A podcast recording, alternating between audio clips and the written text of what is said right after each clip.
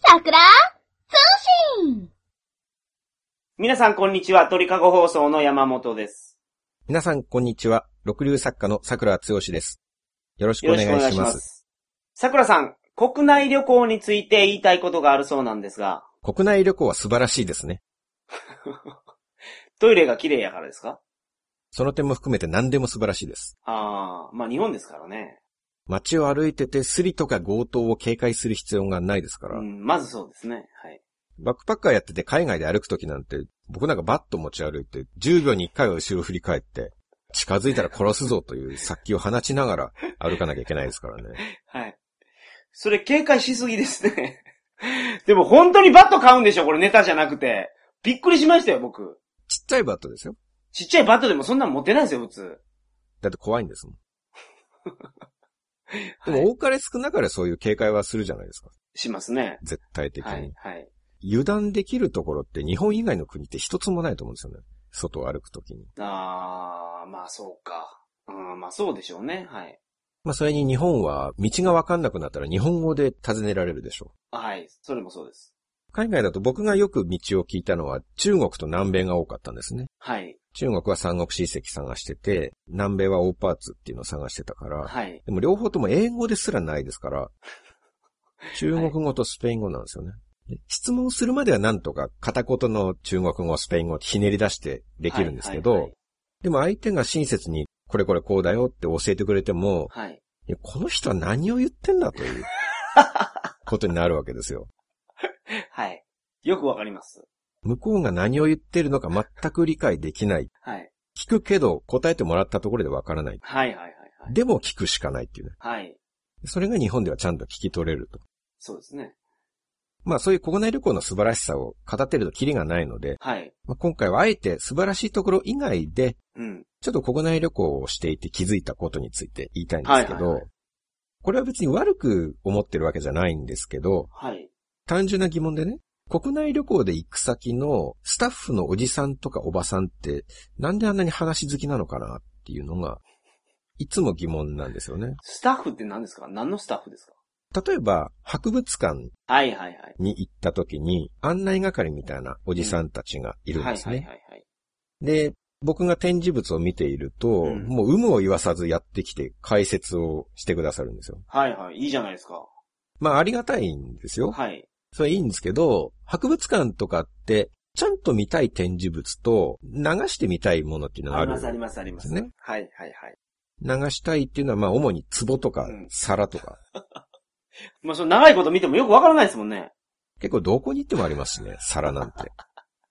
はい。まあ当然っていうか、昔の人が何を使ってたかっていうと、もう皿なんか、まあ全員すごい量使ってたでしょうから、はいはいはいはい。それがたくさん出てくるっていうのは当然なんですけどね、はい。まあだからこそ見る方もまあ、ね、そんなには、まあ集中して見ないですよね。ね、はい。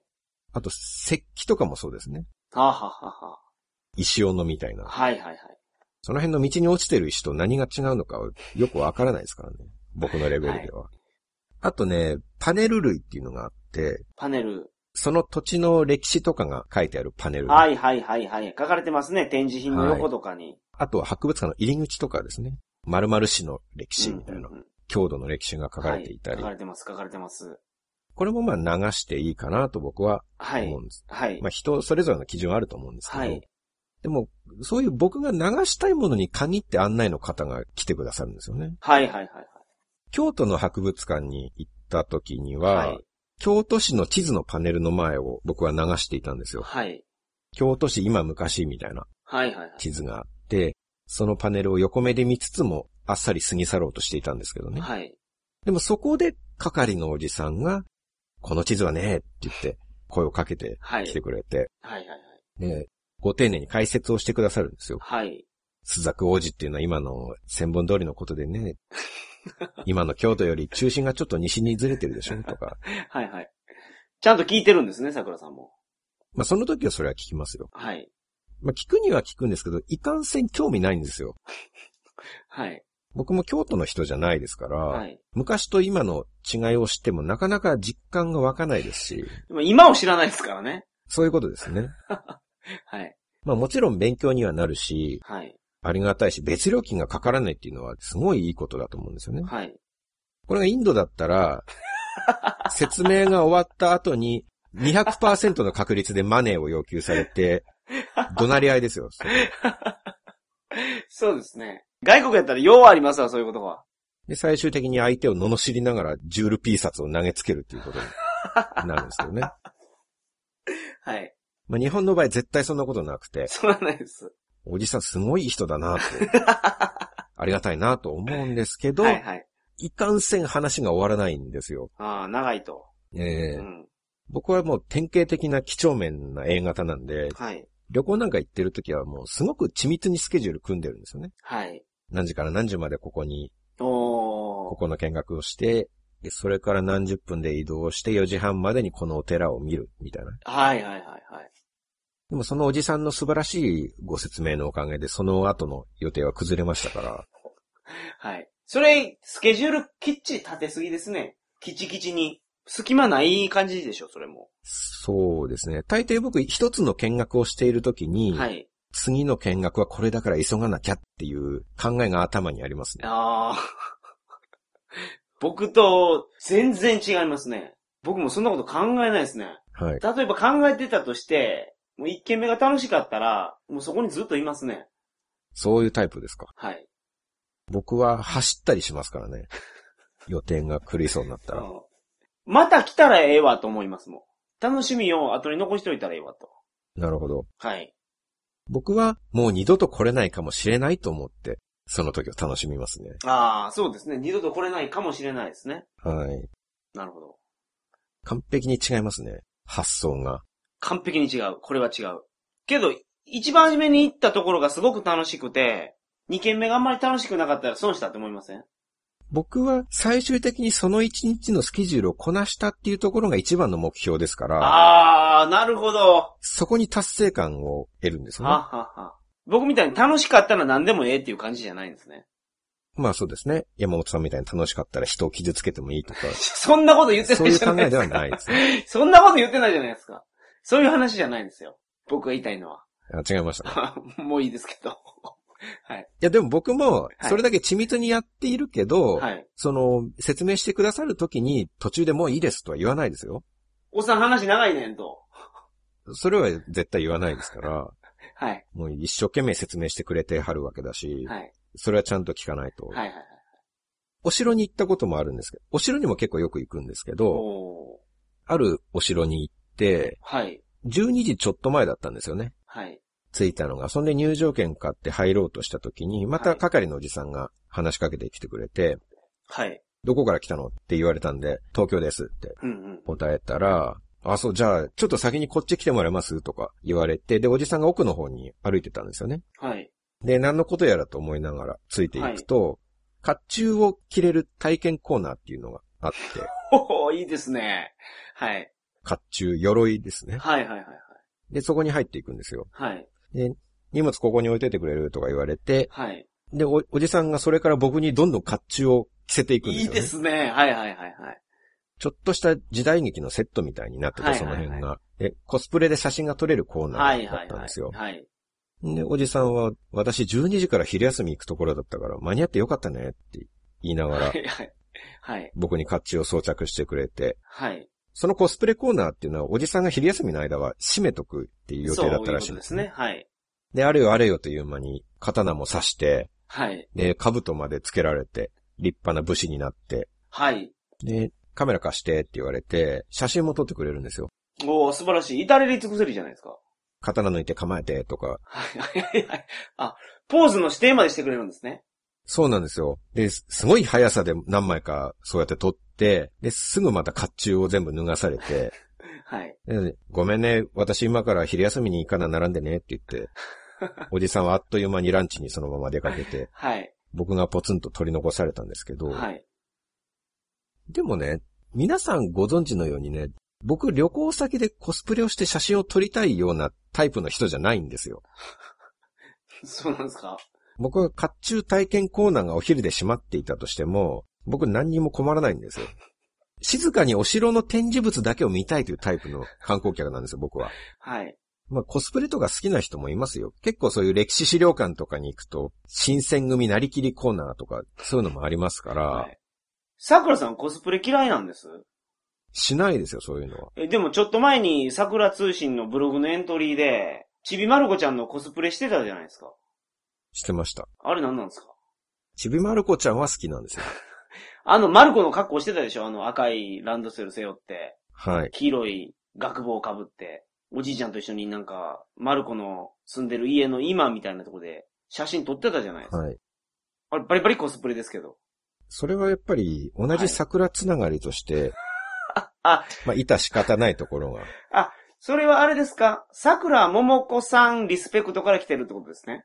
そういうことです。あー、なるほど。僕、名前が桜桃子さん由来ですからね。え、そうなんですか桜の。そうですよ。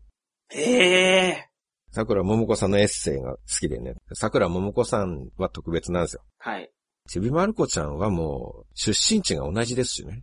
ああ、そうか。静岡ですから、ああ、そうなんですね。市は違うんですけどね。はい。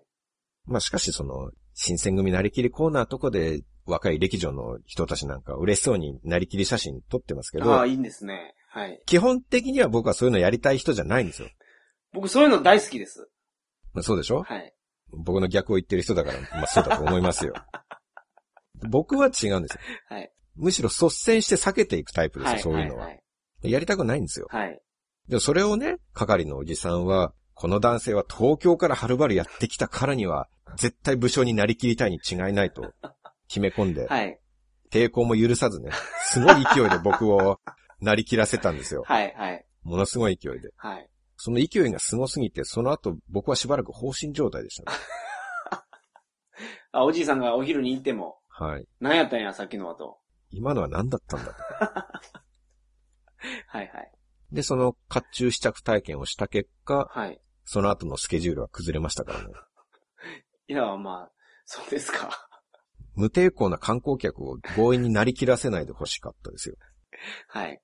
え、な、その、国内旅行は、そのなんかいろんな人が親切すぎて、それがあだになるケースがありますよっていうことですかまあ、そういうことですね。うん、なるほどね。その隣の県の郷土資料館みたいなところに行った時に、まあまたちょっと似たような話で恐縮なんですけど、はいそこには昔の子供の遊び道具っていうのが展示されてたんですね。ベーゴマとかですかはい。はいはいはい。お手玉とか、はい。おはじきとか、はいはい。木の板がペタンペタンって落ちていくやつとか、はい。なんかよくわからないですけど、そんなんあるんですね。そうです。はい。ペタンペタンって落ちていくやつね。はいはい。あと木でできた鉄砲とかがあって、はい。それも僕は流し見をしてたんですよ。はい。昔のおもちゃを眺めつつも、うんあっ。さり過ぎ去ろうとしてたんですけど、はいまあそこにも係のおじさんがいらっしゃって、はい。それで遊んでみていいよって言ってくださるんですよね。はい。別に僕やってみたいと全然思ってないんですよ。はいはいは見れば十分なんですよ。い。なるほど。ところが、遊んでいいよって言われたら遊ばないわけにいかないじゃないですか。まあそうですね。まあよかれと思って言ってくれたわけですから、はい。仕方なくその木の鉄砲で遊んだんですけどね。はい。近くにダーツの的みたいのがあって、はい。それを狙うんですよ。竹でできた鉄砲で。はい。で、おじいさんは結構それ的に当てるの難しいでしょうとか、おっしゃって はい。くださって。僕はそうですね、難しいですね。とか言いながらやるんですけど、はい。でもやっぱこう言っちゃなんですけど、楽しくないんですよね。あ全然楽しくないと。全然とは言わないですけど、はい。まあ、あんあんまりこういうことも言っちゃダメなんですけど、やっぱり今の遊びの方が面白いんですよね。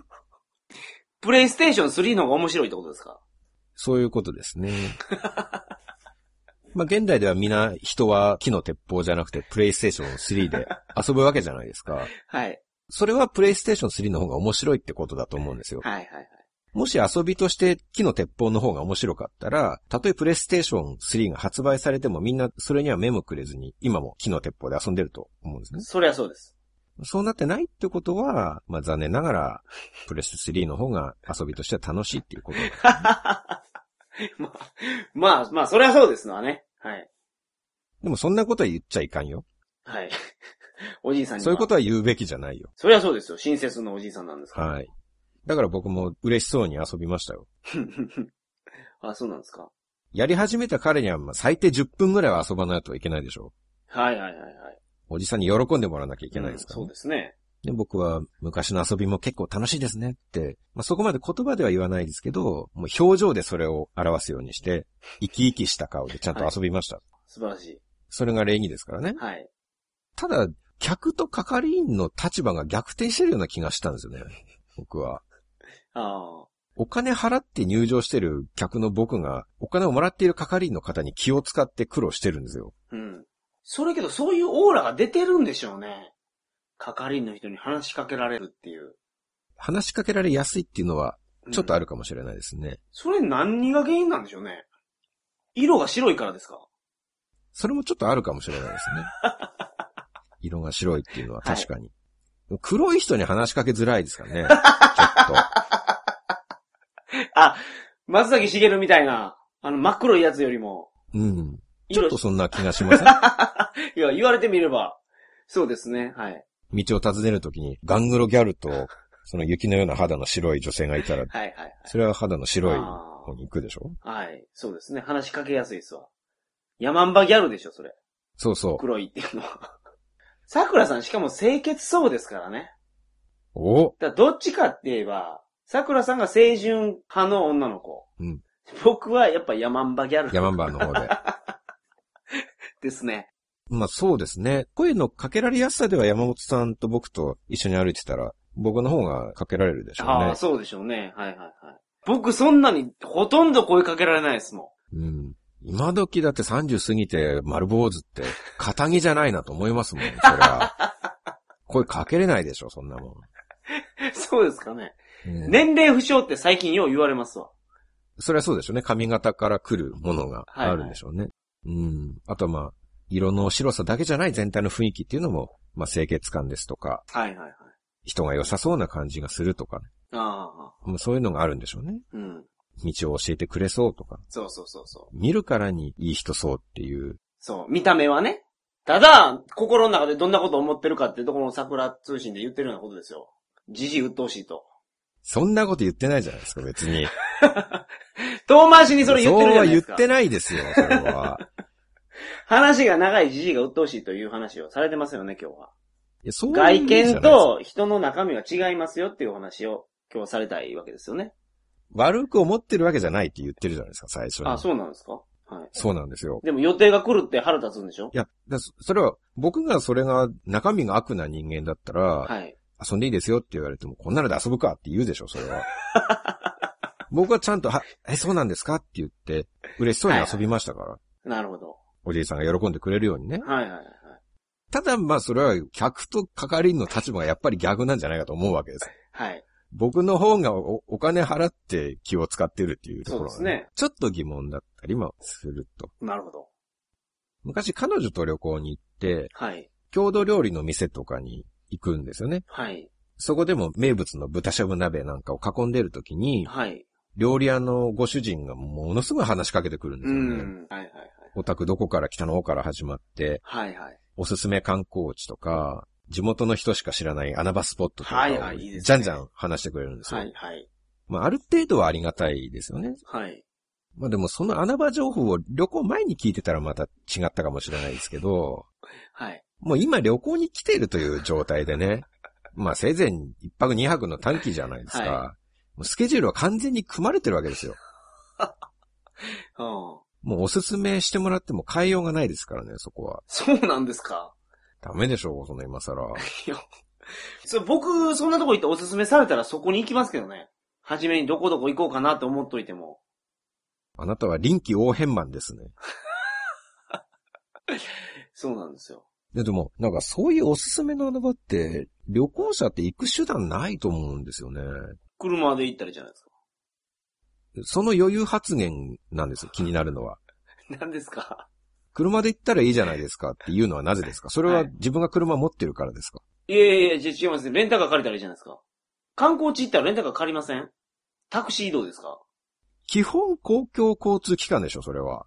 電車バスでしょいやーけど日本の田舎やったら電車バスじゃ無理ですもまあ、それもわかりますけどね。ん。はいはい。だいたい国内旅行に行くと電車とか時刻表のスカスカ感がすごいですもん。でしょ1時間に1本とか余裕でありますからね。はしかも駅からそこの観光地までタクシーで結構時間かかるじゃないですか。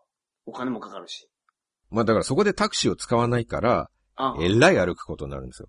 あー、そういうことですか。はあはあ、なるほどで。すね。タクシーという感覚がないんですもん。はいはい。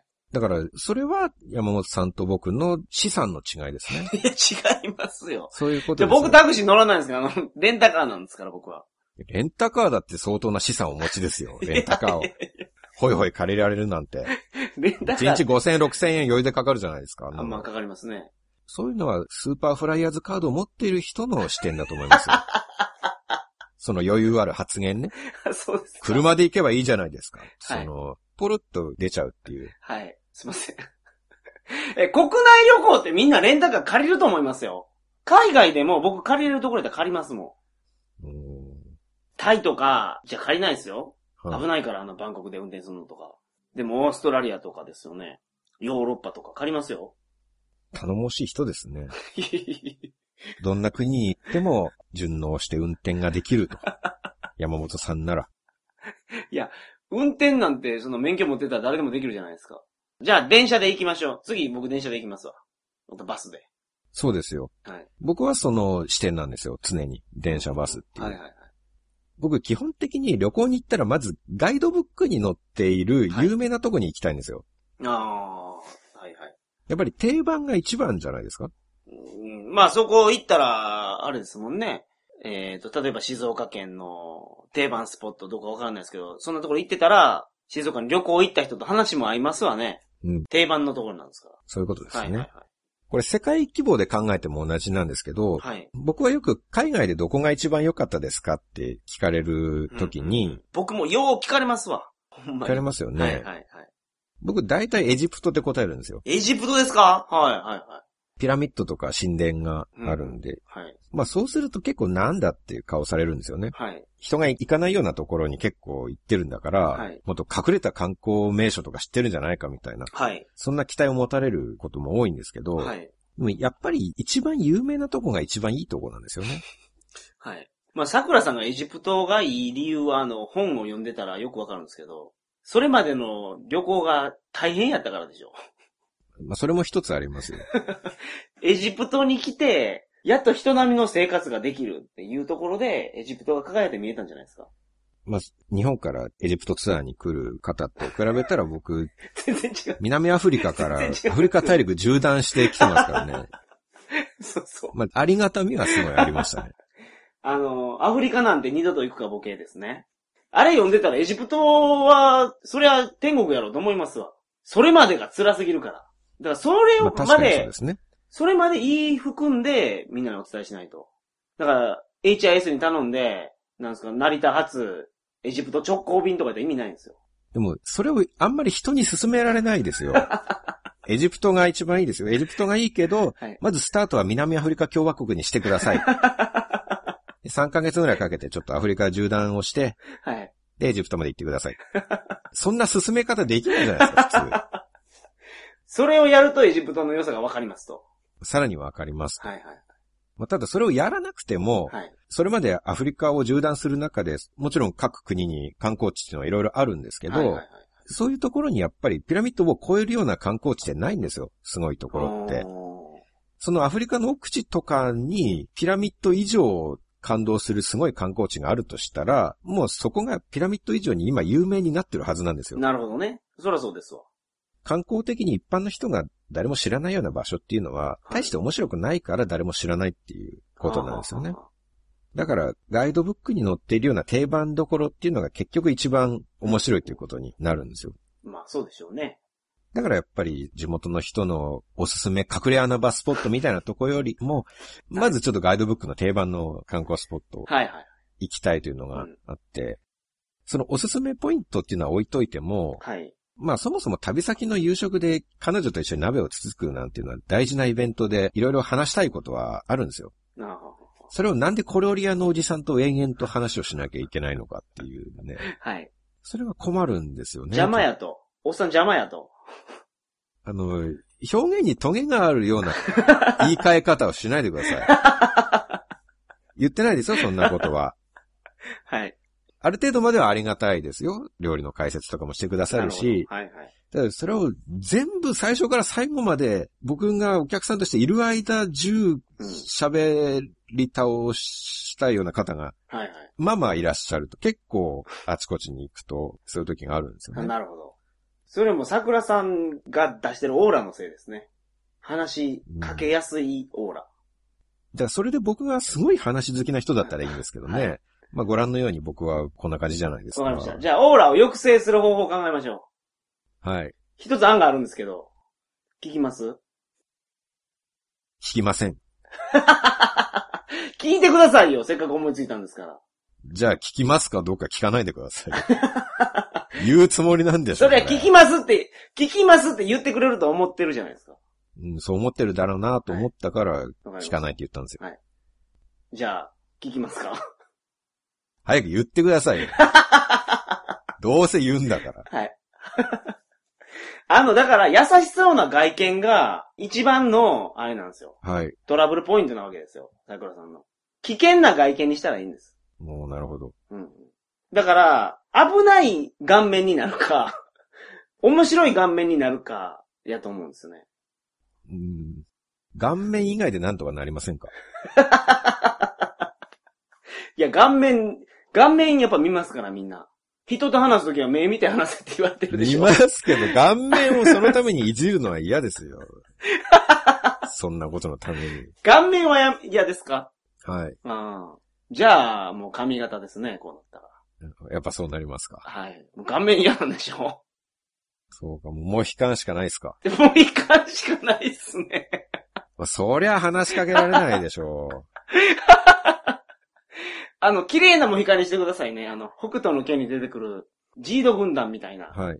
そりゃもう博物館のおじさんといえども、話しかけないでしょうね、それは。はい。全部解決しますよ、これで。うんでも僕はその、モヒカン姿で、もう緻密にガイドブックを見て、何分でここに移動して、見学何分ってそういう、モヒカン姿でそういう緻密な旅をするわけですから。それ、それめっちゃおもろいですね。似合わないですよ、それ。モヒカンの人が組むスケジュールじゃないと思いますよ。そうですね。ああ、ああめちゃめちゃ面白いわ。モヒカンならもっと行き当たりばったりで行きなきゃダメでしょあそうです。モヒカンにしてるんですもんね。もっと破天荒さが欲しいですよね。分単位のスケジュール組んで欲しくないですね。僕はちゃんと緻密なスケジュール組みたいんですから。そうですね。博物館にも行かないと思いますよ、モヒカンの人は、普通は。そうですね、はい。じゃあ僕、おじさんと話しますよ。モヒカンになるモぐヒらいやカっンたにら。するぐらいだった ら。うん、そこまでして。でも、話、話がね、やっぱり、その、うまくないっていうか、多分それが上手な人だったらうん、話を聞きつつもうまく切り上げたりっていうのができるんじゃないかなとも思うんですよね。は僕はその切り出し方がわかんなくて、あの、旅館の中井さんとかもちょっと困りませんそうですか話を。旅館って結構中井さんが部屋にいる時間って長いじゃないですか。ええ一番初めにまず旅館に入ったら、ポーターはつくつかないは旅館によりますけど、まあ、荷物は自分で運んできて、はい。中井さんが説明しますわね。はい。大浴場は何階で、男湯は何時から何時までがここで、みたいな。はいで、施設を説明してくれたりで、終わるでしょうん。それが長いんですかその時にもまあちょっと一緒にエレベーター乗ってる時とか、はい。多少の気まずさはあると思うんですよね。はい。で、中井さんの場合って、旅館の場合夕食とか、はい。部屋ですごい皿数出てくるから、準備とか片付けで、中井さんがしばらく部屋にいるっていうことがあるじゃないですか。うん。それけど、お風呂行ってる間になんか、あ、違うか。食事はそうですね。準備しに来ますね。そうでしょはいはい、いいですかって言って。そういう時にはい、何話せばいいかわからなくないですかワイダンです、ワイダン。ちょっと待ってください。 ワイダンするんですか、そこで。もう下ネタで行きましょう、下ネタで。山本さんは中井さんが部屋に来た時に下ネタ、ワイダンをするんですか僕結構、だから初対面の方でも、これはいけるのかなっていう、ストライクゾーンがどこぐらいなのかなっていうのを確かめるための、だからその野球のピッチャーがね、今日ついた審判さんが、はい。ここはストライクって取るのか、ここはボールって取るのかっていうのを、その1回とか2回とかは調べていくんですよ。高めはここまでかとか、低めはここまでやな、みたいな。内角ここはボール取るんか、みたいな。はい。そういうのを徐々に調べていくんですけど、僕もそのお会いした方が、例えば下ネタはどこまで許容範囲かっていうのは、はい。話の中で調べていきますね。それで、あ、この人何でもいけるわっていう人にはもう、無事かましますけどね、あの、下ネタでも何でも。それを中井さんレベルでもやるんですかやります。それ癖ですね、僕の。下ネタ大王です ね。下ネタ界のトップに君臨する権力者ですね。はい。ネットラジオでは結構抑えてますけど、僕。プライベートではもっとすごいんだプ。ライベートはやばいですね。これ以上だと。これ以上です。そうか、じゃあ、まあ、全然山本さんは気まずさを感じずに話せるわけですね。話しますね、それは。それは羨ましいですね。うん。うん。話せないですね、そういう時。どう、何の話をしたらいいか。どうしたらいいか。まあ、話さないでも、話さないは話さないで気まずいじゃないですか、なんか。うん。シーンとしちゃって。そうですね。だから困るんですよね。かといってなんか、お天気の話とかね、うん。最近暖かくなってみたいな話も、ああ。なん。か、どうなんでしょうね。そう、差し障りのない話っていうと、ゴルフの話は差し障りないですね。あれは。そうか。ゴルフの話とかをさらっと出せば、はいはい。うまくうん会話が弾むと。はい。 うん。まあ、それは山本さんと僕の資産の差で すね。僕はそんな話できないですから、そういう高級な趣味は持ってないんで。すいません。はいはい。なるほど。まあ、旅は一人が一番です。そういう結論ですか、今日は。はい。僕はね、お土産を選ぶのが結構好きなんですよ。はい。甘いやつね。はい。ご当地土産を買って、で、コンビニでお茶を買って、はい。で夜ホテルの部屋に戻って、お風呂に入った後でお茶を飲みながらそのお土産を食べるっていうのが至福の時なんですね。ええあ、そこのご当地のお土産をそこで食べるんですかそうなんです。あー、なるほど。あ、それいいですね。その土地で食べるのが一番雰囲気が出て美味しいんですよ。はいはいはいはい。あ、それいいですね。1000円ぐらいですしね、それって。まあ旅に出てるんだからもう1000円ぐらいのお菓子買ってもいいじゃないです全か。然問題ないですよ。いやそんなん、その辺のなんか、バスへのスナック行っても5000円ぐらい取られますからね。あーそれは山本さんと僕の資産の差ですね。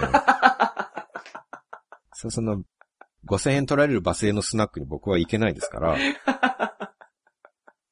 なるほど。今日の話は多分に資産の 差がいやいやい見え隠れする内容となっておりますやがい。や。すいませんでした。でもやっぱりその土地でその土地のお土産を食べるのがうん。美味しいんですそよ、れね。はいいですね。やってみますわ、今度。僕白い恋人が好きなんで、はい。今度北海道行ったら買ってきてください。え、その場で食べないといけないんでしょまあしかしどこで食べようと糖度は変わらないですから ね。だから別にいいんですよ。はい。北海道で食べたら甘みが増すわけではないですそから。そりゃそう。はい。そりゃそうです。はい。じゃ、最後にちょっと僕のおすすめスポットだけ言いたいんですけあ、どお、願いします。どこの地方ですかこれ普通に真面目な話なんですけど、はい。動物が好きな人は非常に思い出深い体験ができるおすすめポイントがあって、はい。えー両方関西なんですけど、はい。定番なんですけど、一個は奈良公園の東大寺の前ね。あの、鹿、鹿めっちゃおるところですね。で、ここで必ず鹿せんべいを買ってあげてください。すごいですよ、あれ。すんごい来ますよね。鹿、ほんで、発情期に行ったら危ないですから、気をつけてください。あーまあ、角とか結構あるんで、そうそうそうそう。それは気ををつけていただいて。はい。本当に動物好きな人だったら絶対面白いです。そうですね、あの、もうびっくりすると思います、普通の人は。ですね。はい。で、あとは、京都なんですけど、はい。東本願寺の鳩。おー、行ったことないですね。本願寺、西本願寺と東本願寺があるんですけど、はい。東の方の鳩。はい。で、これも入り口で鳩の餌を売ってるおじさんがいるので、はい。餌を買ってあげてください。はい。これも一般人の想像を超えたアグレッシブな鳩が いて、あ、そうなんですか。絶対思い出深い体験になるので、いいですね。東本願寺ですね。はい。はい。行ってみます。関西には行いかれる方、ぜひ行ってみてくだはさい。はいい。。ということで今回は満足しました。そうですか。はい。それでは皆さんまた来週。さようなさようならら。桜通信を聞いちゃうなんて、あなたたちセンスいいよね。そんなにセンスがいいんだから、きっと今週も楽しく過ごせるはずだよ。今週も一週間、頑張ろうね。提供は鳥かご放送でした。サンダヘテレーディオは全世界に向かって発信するラジオです。楽しい特攻はもちろん、絞れた参加し気候情報も、もっこりたくさん。家族みんなで聞いてくださいね家。族と言うな恋人同士で聞いてくださいね。恋人と言うな毎月第2第4火曜日更新。サンダヘテレーディオ俺にも家族あるっちゅうねん一緒に住んでないけど、